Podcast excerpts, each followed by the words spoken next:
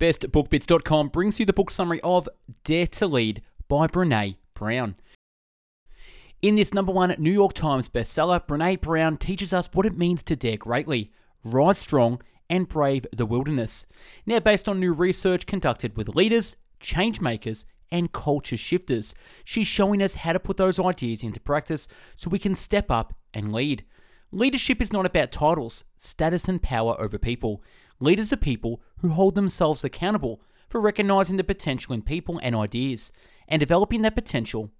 This is a book for anyone who is ready to choose courage over comfort, make a difference, and lead. When we dare to lead, we don't pretend to have the right answers. We stay curious and ask the right questions. We don't see power as finite and hoard it. We know that power becomes infinite when we share it and work to align authority and accountability. We don't avoid difficult conversations and situations. We lean into the vulnerability that's necessary to do good work. But daring leadership in a culture that's defined by scarcity, fear, and uncertainty requires building courage skills, which are uniquely human.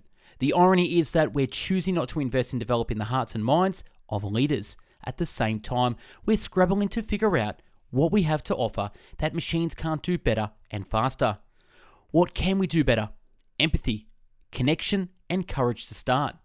Brene Brown spent the past two decades researching the emotions that give meaning to our lives. Over the past seven years, she's found that leaders in organizations, ranging from small entrepreneurial startups to family owned businesses to non profits, civic organizations, and Fortune 50 companies, are asking the same questions. How do you cultivate braver, more daring leaders? And how do you embed the value of courage in your culture? Dare to Lead answers these questions and gives us actionable strategies and real examples from our new research based courage building program. Brene writes One of the most important findings of my career is that the courage can be taught, developed, and measured. Courage is a collection of four skill sets supported by 28 behaviors. All it requires is a commitment to doing bold work, having tough conversations, and showing up with our whole hearts. Easy? No. Choosing courage over comfort is not easy. Worth it? Always. We want to be brave with our lives and work. It's why we're here. Now, on with the book summary on Dare to Lead by Brene Brown. Brave Leaders and Courage Cultures. What is a leader, according to Brene Brown? A leader is anyone who takes responsibility for finding the potential in people and processes and who has the courage to develop that potential. In her two decade long research, she has found that we need braver leaders and more courageous cultures for modern organizations to flourish and innovate. What does it take to become a daring leader and build a culture of courage within an organization? This is the main question that Brene Brown addresses in her book, Dare to Lead. Courage is a collection of four skill sets that can be taught, observed, and measured. Number one, rumbling with vulnerability. Two, living into our values. Three, braving trust. And four, learning to rise. In the following chapters, we'll break down all of them. We can all become daring leaders. Ready to find out how? Number one, rumbling with vulnerability. Rumbling with vulnerability is the heart of daring leadership. A rumble is a conversation where people show up vulnerable and serve the mission and each other, not their egos. Being vulnerable is the emotion we experience during the times of uncertainty, failure, risk, and emotional exposure. If we are brave enough, often enough, we will fail and be criticized often. The author encourages everyone to face moments of vulnerability with a whole heart and no armor. There are six myths related to vulnerability. Number one, vulnerability is weakness. Two, I don't do vulnerability. Three, I can go it alone. Four, you can engineer the uncertainty and discomfort out of vulnerability. Five, trust comes before vulnerability. And six, vulnerability is disclosure. The truth couldn't be any further. Number one, daring leadership is born through vulnerability. Number two, without vulnerability, there is no creativity or innovation. Three, Vulnerability means empathy and connection with other people. 4. You have to face vulnerability to learn. 5. Trust and vulnerability grow codependently, not separately. And 6. Vulnerability minus boundaries is confession and manipulation. let's learn how to rumble with vulnerability. The call to courage. Joseph Campbell offers the purest calls to courage for leaders. The cave you fear to enter holds the treasure you seek. The cave you fear to enter holds the treasure you seek. Your journey towards a more courageous leader starts by defining the treasure and acknowledging the fears that get in the way. I want less anxiety, less feeling alone, more work towards exciting goals. However, I'm afraid to admit that I don't always have the answers or skills that real leaders have. I'm scared of making bad decisions, and I've felt stuck and scared, tired and lonely a lot lately. It's okay, I feel you. The only way forward, according to the author's research, is by investing time attending to fears and feelings, entering the cave. But first, we need to shed our armor and stay open hearted. The armory. Leaders believe that protecting our heart and emotions and not bringing them to work, employees become more productive and efficient. The reality is, our armor kills courage, curiosity, and innovation. Here are some armored leadership examples and how to turn them around. Number one, driving perfectionism and fostering fear of failure. A daring leader encourages healthy striving, empathy and understanding, and self compassion in times of failure. Number two, squandering opportunities for joy and recognition. Joy is the most vulnerable emotion we feel. A daring leader practices gratitude and celebrates milestones and victories. Number three, being a knower and being right. Becoming a learner and make learning curiosity skills a priority is the way towards daring leadership. Number four, using criticism as self protection. The remedy is building a culture of contribution. You can't criticize unless you then offer a stronger solution. Number five, leading for compliance and control. Daring leaders cultivate commitment and share purpose, priorities, and mission. Six, rewarding exhaustion as a status symbol and attaching productivity to self worth. Daring leaders are intentional about promoting sleep, play, and recovery. Seven, tolerating discrimination, echo chambers, and a fitting in culture. Daring leaders cultivate a culture of belonging, inclusivity, and diversity, acknowledging their own privilege and staying open to learning about their biases and blind spots. And last, number eight, leading from hurt. Attending to fears and feelings is the only way to lead from the heart. Shame and empathy. Leaders feel scared to be vulnerable because once they take off their armor and expose themselves, they get to experience shame. Shame is the fear that makes us unworthy of connection, belonging, or even love. Shame makes us say two things. Number one, never good enough. And number two, who do you think you are? What we need to acknowledge about shame is this. Number one, we all have it. It's the one of the most primitive human emotions. Number two, we're all afraid to talk about shame. And number three, the less we talk about shame, the more control it has over our lives. At work, shame shows up through behavioral cues such as perfectionism, gossiping, comparison, harassment, discrimination, blaming, and bullying. Shame happens between people, so we can only heal shame through empathy. There are five elements to empathy. Number one, to see the world as others see it, or perspective taking. Number two, to be non judgmental. Three, to understand another person's feelings. Four, to communicate your understanding of that person's feelings. And number five, to be mindful and not over identify with our thoughts and feelings. Respectively, there are six ways we tend to miss a moment of empathy. Number one, sympathy versus empathy. Oh, it's bad. That looks terrible. So sorry. Number two, the gasp and awe. Oh gosh, if that had happened to me, I'd die. Number three, the mighty fall. I've just never expected such a bad rating from you. Number four, the boots and shovel. It's not that bad. You know you're amazing. And number five, if you think that's bad, that's nothing. Let me tell you about my. Number six, the block and tackle. How did you let this happen? What were you thinking? The good news is we can all learn how to practice empathy.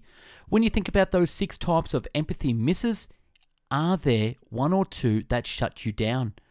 How do they affect your connection with the person? On the flip side, how do you rate your own empathy skill?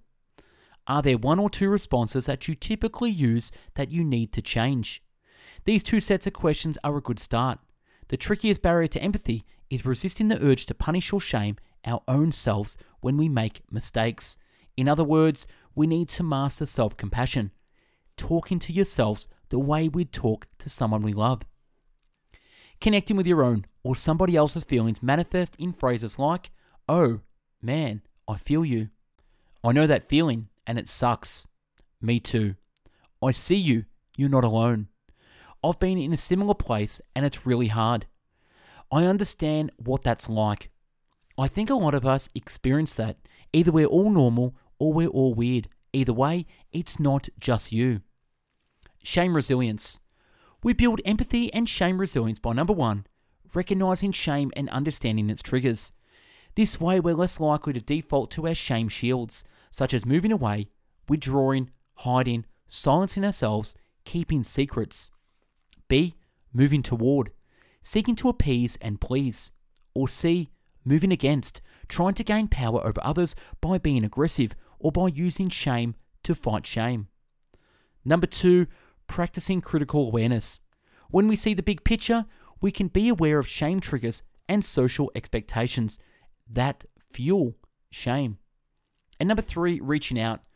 Finding the courage to share our experiences and the compassion to hear others tell their stories. We force shame out. And number four, speaking shame. Shame derives its power from being unspeakable. That's why it loves perfectionists. It's natural for them to stay quiet. Grounded confidence. Grounded confidence equals rumble skills plus curiosity plus practice. During rumbling sessions, tough conversations, and emotionally charged decision making, leaders with grounded confidence stay true to their values, respond rather than react emotionally, and operate from self awareness, not self protection. Curiosity involves vulnerability, uncertainty, and courage. It is correlated with creativity, intelligence, improved learning and memory, and problem solving. Here's how to start a curiosity filled conversation. The story I make up is I'm curious about, tell me more, I'm wondering, help me understand. Tell me about your passion around this. Tell me why this doesn't fit, work for you. Finally, easy learning doesn't build strong skills. Grounded confidence comes from the process of learning and unlearning, practicing and failing. Number two, living into our values. Usually, it's our values and beliefs that lead us to do something uncomfortable and daring. However, unless we have clarity of values to remind ourselves why they're out there daring, cynics and critics will bring us down. Living into our values means practicing our values, not just believing them. Living into our values means practicing our values, not just believing them. How? Step one name. Pick the two values from the list on the next page that you hold most important. Those two values are simply a definition of who you are in your life. Step two behavior. Armed with your two values, answer the following questions What are three behaviors that support each value? What's an example of a time when I was fully living into each value? What are the three actions I'm tempted to do that are counter to each value? And step three, empathy. Daring leaders who live into their values are never silent about hard things. As Brene Brown says, integrity is choosing courage over comfort. Integrity is choosing courage over comfort. A brave leader is someone who says, I see you, I hear you, I don't have all the answers, but I'm going to keep listening and asking questions. Giving feedback. An essential last step to stay aligned with your values, keep in mind, I know I'm ready to give feedback when I can. Number one, sit next to you rather than across from you. Number two, put the problem in front of us rather than between us. Number three, listen, ask questions, and accept that I may not fully understand the issue. Number four, acknowledge what you do well versus just pick apart your mistakes. And number five, recognize your strengths and how you can best use them. And number six, hold you accountable without shaming or blaming. Seven, be open to owning my part. Eight, genuinely thank you for your efforts versus just criticize you for your failings. Nine, Talk about how these challenges will lead to growth and opportunity. And 10. Model the vulnerability and openness that I expect to see from you. Receiving feedback. Likewise, to best receive feedback, regardless of how it's delivered, develop the following self talk phrases. Number one, I'm brave enough to listen. When receiving feedback from someone who lacks delivery skills. Number two, there's something valuable here. Take what works and leave the rest. When receiving feedback from a skilled person, but we don't know their intentions. And number three, this is the path to mastery when receiving unscheduled feedback and being taken off guard. As the author highlights, the ultimate goal in receiving feedback is a skillful blend of listening, integrating feedback, and reflecting it back with accountability. Part 3 Braving Trust. Trust is choosing to risk making something you value vulnerable to another person's actions. Distrust is what is important to me is not safe with this person in this situation or any situation. Trust is built in small moments and holds teams and organizations together. But the slightest questioning of someone's trustworthiness can lead to vulnerability lockdown. The Braving Inventory. This practical Rumble tool can help colleagues understand how much they trust each other and be specific about where the respecting one's boundaries and when you're not clear about what's okay and not okay, you ask. Reliability. You do what you say you'll do. You don't overpromise and you are able to deliver on commitments. Accountability. You own your mistakes, apologize and make amends. Vault. You don't share information or experiences that are not yours to share or confidential. Integrity. You choose courage over comfort. You choose what is right over what is fun, fast, or easy. Non judgment. We can talk about how we feel or ask each other for help without judgment. Generosity. You extend the most generous interpretation possible to intentions, words, and actions of others. How it works. Each person fills out their braving inventory independently. Then they meet one on one to discuss where their experiences align and where they differ. This tool brings more clarity than generally saying, I don't trust you. Self trust. To use the braving inventory on yourself, ask the following questions Boundaries. Did I respect my own boundaries in the situation? Was I clear with myself and then others about what's okay and not okay? Reliability. Could I count on myself? Accountability. Did I hold myself accountable or did I blame others? Did I hold others accountable when I should have? Vault. Did I honour the vault or did I share or not share appropriately? Did I stop other people who were sharing inappropriately? Integrity. Did I choose courage over comfort? Did I practice my values? Did I do what I thought was right or did I opt for fast and easy? Non judgment. Did I ask for help when I needed it? Was I judgmental about needing help? Did I practice non judgment with myself? Generosity. Was I generous towards myself? Did I have self compassion? Did I talk to myself with kindness and respect and like someone I love? When I screwed up, did I skip the self love and go straight into berating myself? Part 4 Learning to Rise. We have to teach people about hard landings before they start skydiving to vulnerability. This last chapter is a three part practical guide into becoming a riser. Number one, the reckoning. The reckoning is simply becoming aware that we're emotionally hooked. Self talk plays out like this I don't know what's happening, but I'm coming out of my skin. I can't stop playing the conversation over and over in my head. I feel disappointed, regretful, pissed, hurt, angry, heartbroken, confused, scared, and worried. Slow down. Breathe for a count of four, four, three, two, one. Connect to your body and pay attention to your emotions. Do I have enough information to freak out about this situation? If I don't have enough information, how can I collect it?